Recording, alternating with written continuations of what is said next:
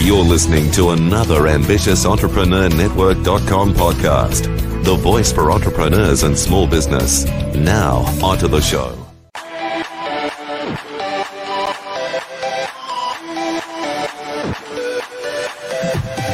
Welcome to Industry Thought Leader Podcast. Stand out, be heard, influence. Want to influence real change with your message while become known as an authority in your field? Industry Thought Leader Podcast will show you how. Now, over to your host, Anne Marie Cross.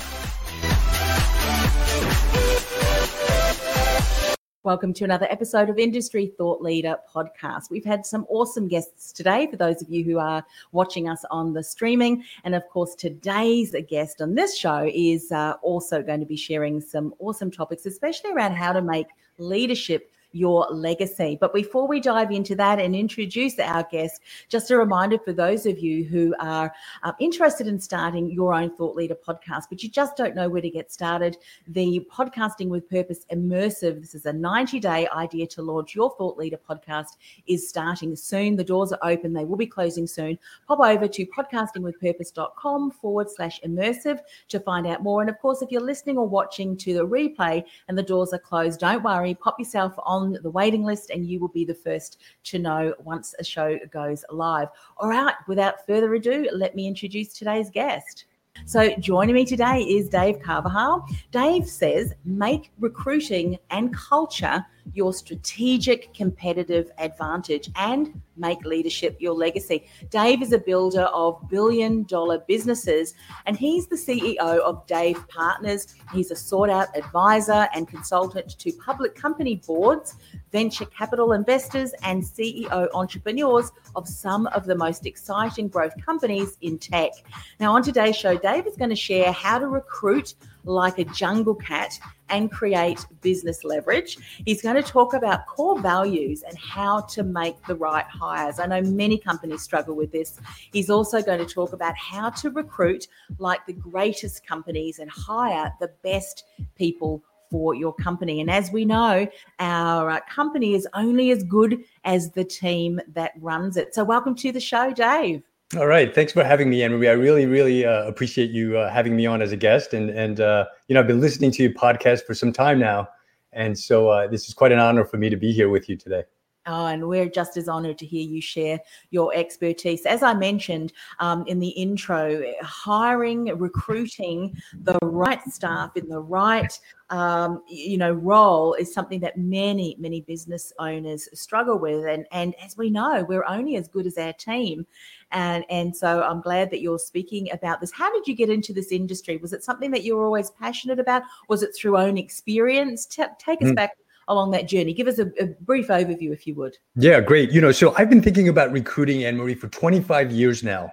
Uh, you know, the truth is, I came from uh, pretty humble beginnings. Yeah. Um, you, you, know, uh, my parents didn't have a lot of means. I put myself through college. Uh, I went down south for college. I came back to New York City and I just wanted to tear it up. And so immediately I took a job in the investment banking analyst program at Prudential. And I was on track to become a big investment banker. And you know, quite frankly, um, uh, it, it, took me a few years to realize um, they were all making a ton of money, which frankly at the time was very attractive to me. I discovered one of two things was also true. They were either absolutely miserable or they were the biggest jerks I'd ever met. Sometimes they were both. And, and so I decided early on in my career, I didn't want to be either one of those things. And I wasn't sure what I was going to do with my life. I ended up at the top recruiting firm in New York City. I never knew that the business of recruiting and headhunting had existed. And so when I got there, I said, wow, this is fantastic. They're going to find me a great job. Mm-hmm. Somehow I ended up speaking with the guy who started the company. He said, come work here as a headhunter, as a recruiter. I said, absolutely not. That's not even a real job. I ran the other way. As I was running towards the elevators, he literally tackled me. And he said, look, what's most important, especially early on in your career, is that you surround yourself by the best and the brightest people you could possibly find. He had 60 executive search folks from the top schools with vastly, vastly more experience than I had back then. And so I figured, you know, maybe I could actually learn something here. Mm. He proceeded to explain to me that if I was willing to work hard, I could be really successful. At which point I said, look, stop right there. That sounds like a bunch of baloney. My dad would get up at four in the morning to come into the city to be a printer. For as long as I could remember, the glory of hard work was instilled in us as children. Mm. If what you're saying is true about hard work, can I meet your top two people? And so uh, he proceeded to introduce me to them. Uh, you know, what I wanted to figure out, Anne Marie, was I wanted to figure out what they were doing to be successful. Yes. And I would just figure out whether I can do that or not. It, it turns out the way people were looking for jobs back then, this is like in the early 90s in New York City, the way people were looking for jobs was through these things called newspapers. And in New York is the New York Times, and that paper comes out at 6 a.m. on Sundays. And so literally it was a gut check as to whether I was willing to work that hard six days a week, starting at 6 a.m. on Sundays. I was 24 years old at the time. It turns out I was willing to work that hard. And so I said to the guy, if you hire me, I'm going to be the best guy in this office in two years. And so he hired me on the spot. I put my plan to work. I worked my tail off. And by nine o'clock on Mondays, when everybody else was coming into the office for the first time after being away at the beach, I had already made 200 phone calls and logged my entire territory into the system. And so it literally took me 18 months to become the t- top guy in the office. And it was fantastic. I was young, single, living in Manhattan, making the kind of money I wanted to make finally. I never would have left if not for something much greater, much bigger. Of course, it was the mid 90s by then, and I was talking to technology guys all day long. And so it hit me that this internet thing was just going to change everything. And I had to be a part of it. And so, um, you know, as luck would have it, that that same guy, you, you know, and back then, New York City technology really meant one thing, and that was finance. And so I was pulling the guy out of Merrill Lynch had, who had developed the fixed income trading desk using C++, Unix, and Sybase. And it was only because a week earlier we'd picked up the same job order from Goldman Sachs, who needed a VP of fixed income trading technology, right? So doing that kind of horse trading all day, every day in the mid 90s, this internet thing I knew was going to be big because all that these technology guys wanted to talk to me about was whether I had jobs for them on this thing called the internet, right? And so, um, as luck would have it, that same guy who started that recruiting firm and had asked me to join, he was the same guy that asked me to leave the company. And I was oh. fortunate that he did because he was leaving and he asked me to come along with him. I was fortunate enough to be asked. And so we left to start a tiny little company called hotjobs.com. And the mm-hmm. truth is, we didn't know what the heck we were doing. There were already 150 companies doing online recruitment. All we knew, or what we thought at least, was that because we were headhunters, we thought we could build a system for recruiting better than anyone else out there. And so we started doing it. I ended up running sales for the first year. I created a training program where I could take a kid right out of college and make them profitable to the company within two and a half months. I showed this to the CEO. He and I made a pact that I would hire two salespeople for every one non-revenue producer. And then I mm-hmm. proceeded to hire the first 500 people at Hot Jobs. I opened eight offices around the country, and we had 500% revenue growth every single year. In four years, we took it from 400,000 to 96 million in revenues. We had 68% gross margins. And so it was a beautiful business. Wow. Um, you know, 9 11 happened, the whole world changed. We had already taken the company public, it was a $1.2 billion market cap. 9 11 happened, the whole world changed. We had so much momentum, we actually continued to grow the business. We got it up to 125 million in revenues. The number one internet media company on the entire planet at that time was Yahoo. Yeah. And so in February of 2002, we ended up selling Hot Jobs to Yahoo. And it was fantastic. It was a glorious success in New York City. It was one of the bigger success stories. Uh, and uh, the truth is, uh, after that, I was a little bit lost, actually. Uh, I didn't know what I was going to do with myself. Um, and so I'd say, taken some time off. Uh, I went to the doctor three years later, uh, and I was literally 60 pounds heavier than I am now. And I went to the doctor, and he said, Look, it's really bad. Uh, I was pre diabetic. He said, uh, You've got to start taking these drugs called statins because we've got to get your blood pressure, hard cholesterol under control. And I said, Look, respectfully, I don't want to touch those things. What does plan B look like? And he said this with a look of impossibility on his face.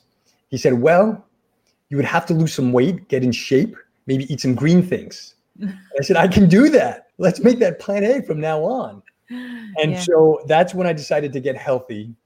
Uh, and so I got healthy pretty fast. I discovered triathlons, and now I do Ironmans for fun. Wow. Like I'm doing my fifth Ironman in a week and a half here Wow. down in Florida. Yeah. Yeah. Um, and and so then, uh, uh, to make a long story short, then what happened is I called up some guys that I'd hired at that first company, and I said, "Look, guys, I am never going to do this like not working thing again. I need to work. I need to produce. Mhm. Let's go build something. Let's go do another company." And so we did exactly that. We started another business. Uh, that company we were able to grow to about 400 people, 85 million in revenues, and by 2008 there we were again. It was the hottest game in town in New York City, one of the more successful internet tech companies uh, in in New York. Um, and then uh, after that, uh, that was a good five year run there. Uh, around 2009, I decided I didn't want to do this anymore for one company. I wanted to help as many as I could. And really, what happened, Anne Marie, is um, I kind of found my calling. Uh, I'd done some work with um, this guy that I'm sure you're well uh, familiar with, a gentleman by the name of Tony Robbins. Mm, uh, you know the yeah. guy with the big I, I, have heard from him. you know, and so I did uh, coaching with him at the highest levels. Um, you know, I, have been to India with him twice, uh, and um, he really kind of had a profound impact uh, on my life. And, and and what I decided, what, what I realized was that you know I had developed this unique set of skills that happen to be valuable to mm-hmm. entrepreneurs who want to build billion dollar businesses. Mm-hmm. And I love doing that. And I want to continue to do that. But I want to do that so that I can really fulfill on the other extreme this thing that had become my calling and, and a mission, which was to help promote literacy education and gender equality around the developing world. Mm. And so I partnered with a guy named John Wood from an organization called Room to Read. Uh, and in fact, I wrote a book that came out last year, and, and 100% of the profits from the book are going to Room to Read. And John was good enough to write the foreword to my book. Um, you know, really kind of um, uh, have connected over the past few years, and, and he's a great guy. Uh, and and that's uh, basically what I've been doing for the last 10 years is uh, I generally get brought in by the chairman of the board, somebody at the board level who writes a big check. Usually it's 20, 40, 50 million dollars into a hot high growth company. Mm-hmm. And they ask my team and I to help build the boards and the executive teams of those companies. Yes. And so in the last, you know, 10, I, have been thinking about recruiting for 25 years, having built companies with my own hands uh, as an entrepreneur, as an executive operator, uh, and also as a service provider to uh, investors and boards and CEOs that are mm. building some of these hot technology companies coming out of New York City. Yeah, amazing. And uh, you know, as as you have um, shared that story, one of the things I'm sure that has been time and time again proven as being so very important is what we've said to have the right team in the right place.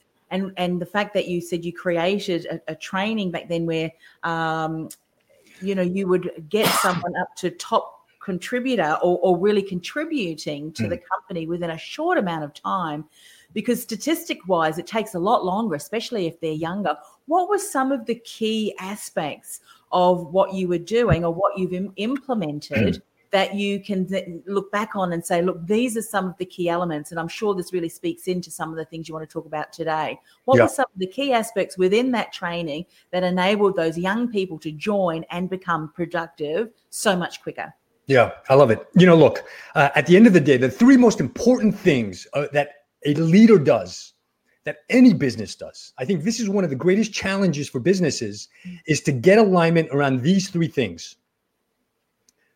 a common purpose, shared values, clear objectives. And that is the role of a leader. Yes. Is to create alignment on those three things: a common purpose, shared values, and clear objectives. Mm-hmm. And what I've seen, Anne Marie, the, the, the biggest differentiator between leaders who have enormous success and those that don't is their ability to recruit and build culture. Mm. And the beautiful thing, the great thing, the great news is that recruiting is actually a leadership competency. I think that everything bad that happens at a company is fundamentally a people problem.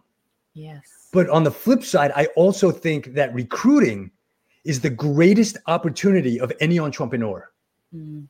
Yes. Recruitment, recruitment of the right people represents the greatest opportunity of any entrepreneur, and it's also the leading cause for failure. Yes. And so I implore, I actually believe that there is an A plus player for every role in every company, and mm. every CEO should know this. And on page 97 of my book, I mm-hmm. outline a one page blueprint. And I cannot emphasize enough the importance of getting clarity. Clarity is power, getting clarity of mind mm-hmm. on what the target looks like. Who is it that we're going to hire? I've had this conversation with some of the top venture capital uh, investors in, in, in the United States. And by the end of the conversation, they said to me, Anne Marie, Dave, you are correct. You are actually right. I secede the point. You are correct. And what I've said to them is I say, you know, look, Fred, you are sometimes doing more damage than you are good when you say to an entrepreneur, here's a resume of a great CFO. Mm. Because any two reasonably intelligent people could look at a resume and say, wow, this is a great CFO. But that's not the task at hand. The challenge, the task at hand is is this a great CFO for us? Yes. Those two little words for us change everything because then it's about a process of defining, first and foremost, who we are mm-hmm. Mm-hmm. as a company, as a culture, as the values that we hold at the highest regard. Yes. What our mission is, right? So it, it forces us to really define who we are, but then mm-hmm. also get clarity on the role and get clarity on who we're looking for. And that's why I say that I think one of the most important things to do when you do this um, incredibly important function at, a, at any company called the recruiting and hiring is that first and foremost, you have to create a blueprint. You have to create clarity and you have to create clarity around those three things that are the most important in business a common purpose, shared values, and clear objectives. Yeah. Do you think, even though uh, we're, you know, organizations may be aware of it, they're still uh, struggling to define that, or they may think that they have defined it, but it's not not nearly enough clearly defined because it's still not um, attracting the right people and around that common purpose. Are we getting it right, or do we still have a long way to go? Uh, you know, look, I, I, I do believe that there is an epidemic crisis of bad hiring out there. Uh, look, at the same time, I will say that th- that no leader is perfect and no one has a perfect record. Uh, but I will say this: all recruiting and hiring is fundamentally about people, and the challenge is, uh, you know, they've actually done studies across any number of topics where they, you know, they've done kind of blind tests, and the uh, average person thinks that they have above average intelligence on any number of things. Mm-hmm. And, and, there are seven different types of intelligences, right? One of the exercises that I do with with my CEOs, with with uh, my my client partners, is and, and, this is a very important exercise because it's uh, not only is it a good um, you know measure of humility, which which mm-hmm. um, you know we, we can talk more about that, but I'm I'm very big on um, you know this idea of humility. I think I think it's the opposite of humility called hubris mm-hmm. which you know gets companies and entrepreneurs and CEOs in, into a whole lot of trouble, right? Mm-hmm. And and um, I think that when you use your gut, I think entirely too many people that are doing the recruiting and the hiring are you are going by their gut feeling, and and I say don't go by your gut because the data that we have on the most profound of human relationships mm-hmm. is that about half the marriages will fail Mm. And, and that's about the same track record that people have when it comes to recruiting and hiring is about 50%. And what I'm imploring people to do is to learn about re- learn how to have a recruiting conversation mm-hmm. so that you can get better because recruiting is a leadership competency you can get better at it yes but you have to study leadership as a student you have to be a student of leadership and and recruiting recruitment is a leadership competency and yeah. so only by by really kind of becoming a student of, of recruitment of leadership can you increase your chances from 50% to 90% and i think that's the name of the game yeah. right? Yeah so true. One of the things that i have often heard from this is from people who were being recruited into an organization one of the things that would often occur sadly more often than not was that the, the job itself was not clearly defined. And that's one of the most debilitating things for someone that's just joining a company. If you don't know what the process are or what the expectations are, if it's not clearly communicated, it's very difficult to do a well, job well done if you yeah. don't know what that job is and this you know the goalposts continue to change have you found that uh, that that also is an area that people struggle with because they know that they need someone because often, especially for entrepreneurs who perhaps growing their business and maybe at a stage where they're still doing a lot themselves, they know that their their time is is is limited. I've got to hire someone, bring someone in are not clearly communicating and then both people end up not doing the job well at all so do you find also the clarification of the role itself is is something that, that is not clear enough as well from from yeah. business point of view yeah absolutely you know look uh, Anne-Marie, I, I think you've um, you've very clearly articulated the reason why bad hiring is at an epidemic crisis level Mm. Right. I, I think that um, you know entirely too many people with professional responsibility are winging it. Yes. You know, they're just shooting from the hip. They're using their gut, and um, and, and I think that that causes a whole lot of human pain and suffering. Mm. You know, I think it's painful for the companies and for the person. And um, oftentimes, you know, to make matters worse, hiring managers are reluctant to admit that they were wrong, that they made a bad hire. And so then they'll keep on a bad hire, you know, for far too long. Try everything. They'll try yeah. everything. And yeah. and and you know, both sides of the relationship, it's just an awful experience. And so let me add some some kind of a positivity on this conversation mm-hmm. because look, I've spent in, entirely too much time with people that were experiencing this pain and suffering, right? And and look, you know, what I say is um you, you know, you can do your own taxes you can do your own haircuts. You can even do your own dentistry. Mm. But oftentimes, the thing that will cause you the skull crushing pain, suffering, and brain damage is doing your own hiring. Mm. You know, I, I think that you've either got to learn how to actually have a recruiting and hiring conversation and, and get really good at doing this, or you need to work with someone. You need to hire someone who knows how to do this stuff right? And so, but let me give you a little bit of perspective on some of the work that I do with my clients that I think mm-hmm. would be tremendously useful to this audience. Um, number one, the first thing that I do, well, uh, one of the exercises that I do is I take entrepreneurs 10 years out. I take them through a process called organizational self determination. Mm-hmm. And I have the CEO really envision and visualize what maximum success would look like for his business, for his enterprise or her enterprise 10 years from now. What does that look like in terms of top line revenues, in terms of profit margin, in terms of what truths about the marketplace? We're going to be the number one player in this market or in this region, or we're going to be an entrant in this other category.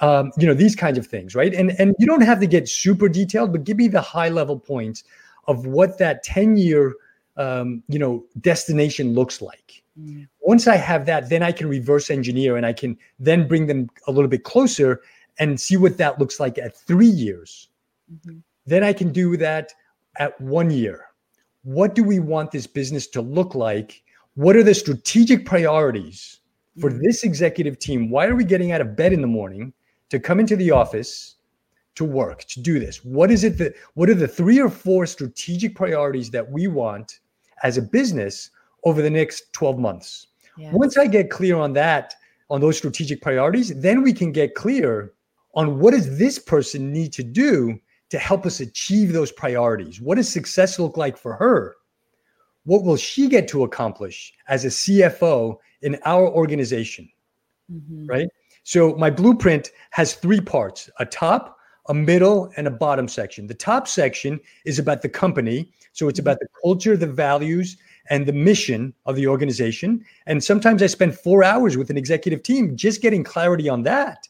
Because if the CEO thinks they're going to be a $10 billion company, but the CFO thinks they're going to be a $1 billion company, that's a huge gap, right? There's a disconnect there somewhere. Yeah. right. So we get clear on the company, um, you know, culture, vision, uh, culture, values, mission Mm-hmm. Uh, the middle part is about the role. The bottom part is about the candidate. In the role, it has three columns, and I start with the right hand side because I like to begin with the end in mind and I mm-hmm. reverse engineer that, right? So we get clarity on those strategic priorities. What are the top three or four things that we're looking to do as an executive team? Number one. Number two, what does success look like for this new executive that we're going to hire? Mm-hmm. Right? What will they get to accomplish? Only by getting clarity on those two things, on the strategic priorities, the success factors, can we then get clarity on the third thing, which is probably the most important part for me, which is what are the core competencies then necessary for this person to be successful in their role? But now, because we've also done the top part about the culture, the values, the mission, not only are they going to be successful in their role, but they're going to help us achieve our mission. mm-hmm. right? And then the yes. bottom part is simply uh, the top three or four things that are the must-haves and the nice-to-haves. Mm-hmm.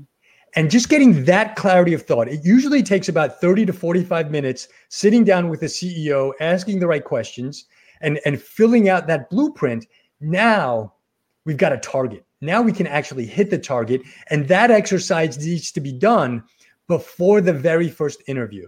Mm-hmm. And because you know what most entrepreneurs do, what most hiring managers do is they need an accountant, so they just start interviewing accountants, and they might interview five or six of them and choose the best one, and actually hire the best one, and still only be at sixty percent of what they need.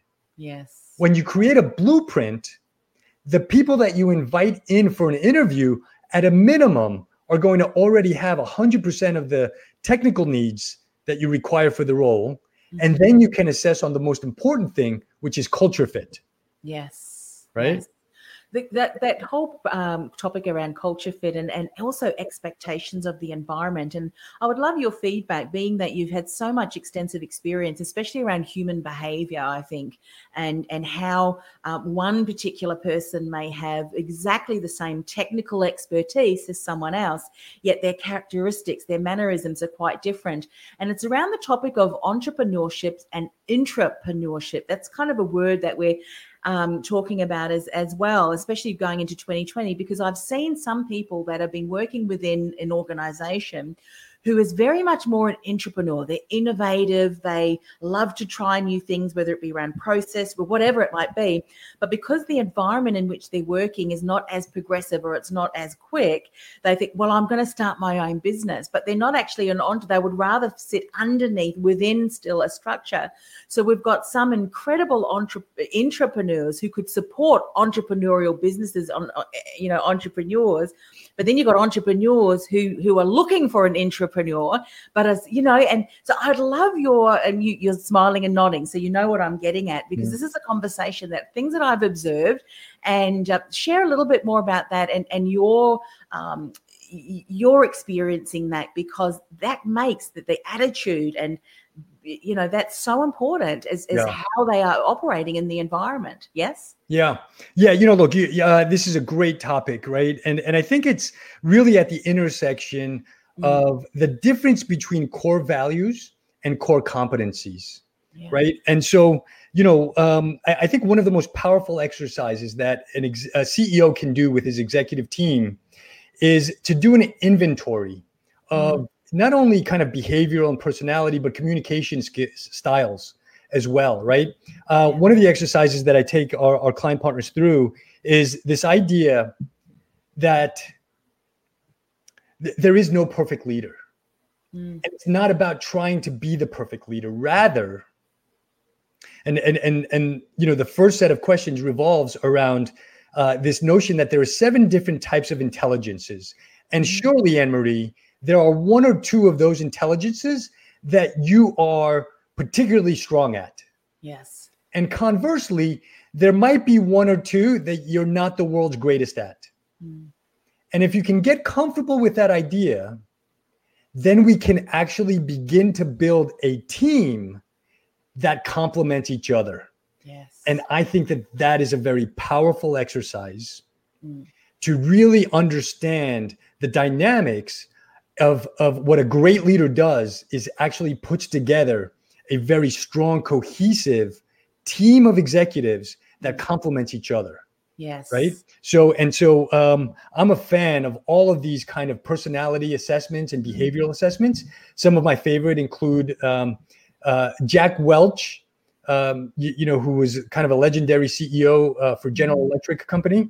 Uh, he would take his entire executive leadership team uh, which was about like the top 20% of the company, mm-hmm. he would take uh, to a leadership development camp in Croton, New York. Uh, and they worked with a gentleman by the name of Dr. Herrmann. Mm-hmm. And they did an exercise called the HBDI, Herrmann Brain Dominance Indicator. Uh-huh. And it essentially kind of divides the brain into four quadrants mm-hmm. and it maps out where you uh, generally operate under conditions of low stress and how you operate under conditions of high stress. Yes. And the purpose of the exercise really is to understand yourself first and foremost, but then also understand how you relate to your team members. mm. and it's also a, a, very powerful tool in in how uh, to build the construct of the most you know capable executive team yeah right so for example if your cfo is very um, lacks visionary capability which which might be a very good thing in a cfo you don't want them getting super creative with the numbers right? But you might need them to be very process oriented yes. right? And whereas maybe your chief marketing officer or your person who's developing the product product development mm-hmm. um, you know they might need to be very visionary.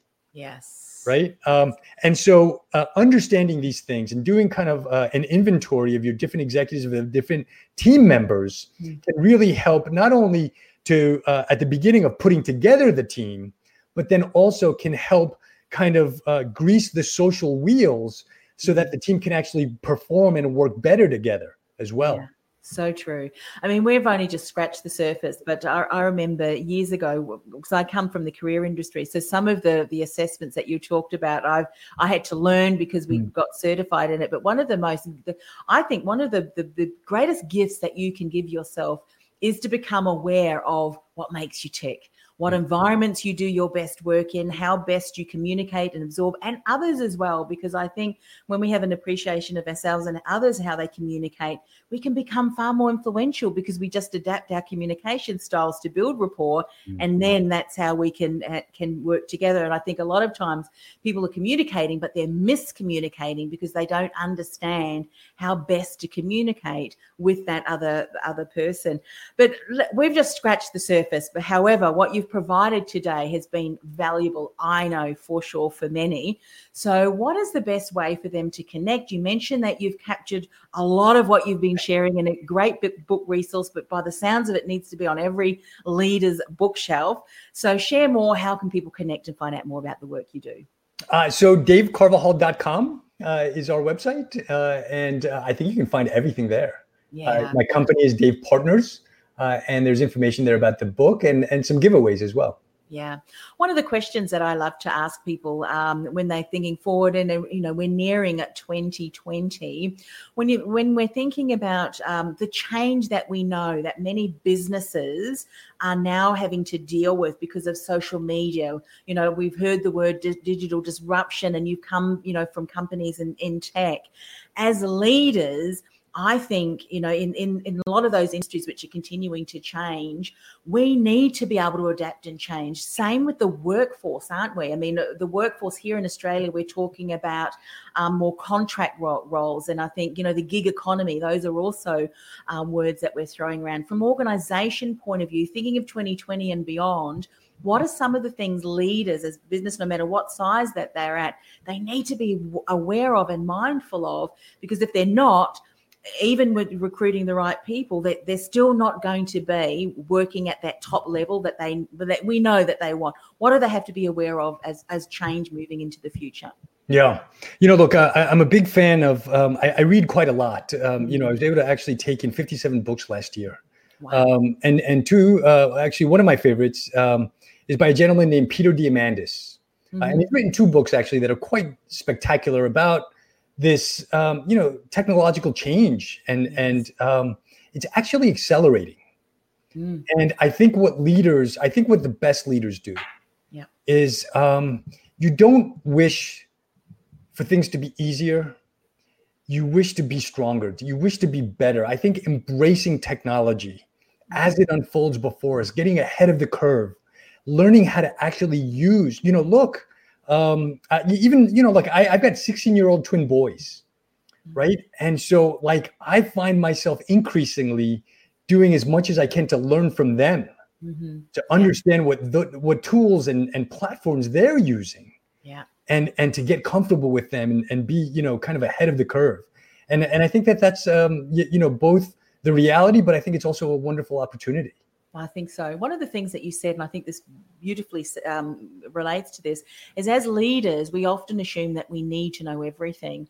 But the moment that we can be vulnerable and say, I don't need to know everything, but what I do know is I want to bring and surround myself in with people who know. They have, as you, you've said, understand where your, your strengths are and maybe your weaknesses hire for your weaknesses, get a good team around you, and allow them to or you know collaborate to the common good knowing the culture mm. and the vision and the mission. I think that's uh, fantastic. Well again thank you so much for coming on the show dave. Um, i loved our conversation.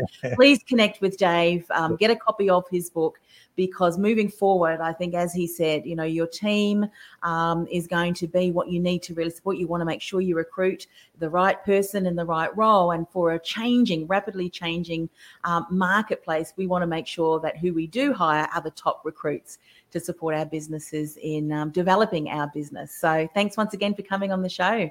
Yeah, thanks so much, Henry. Thanks for having me.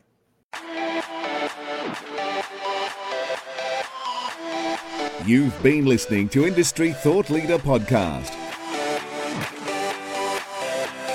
Want to learn how to leverage your expertise, monetize your message, while become known as an authority in your field? Access our free Industry Thought Leader podcast series to show you how at www.annemariecross.com forward slash podcast series. That's annemariecross.com forward slash podcast series.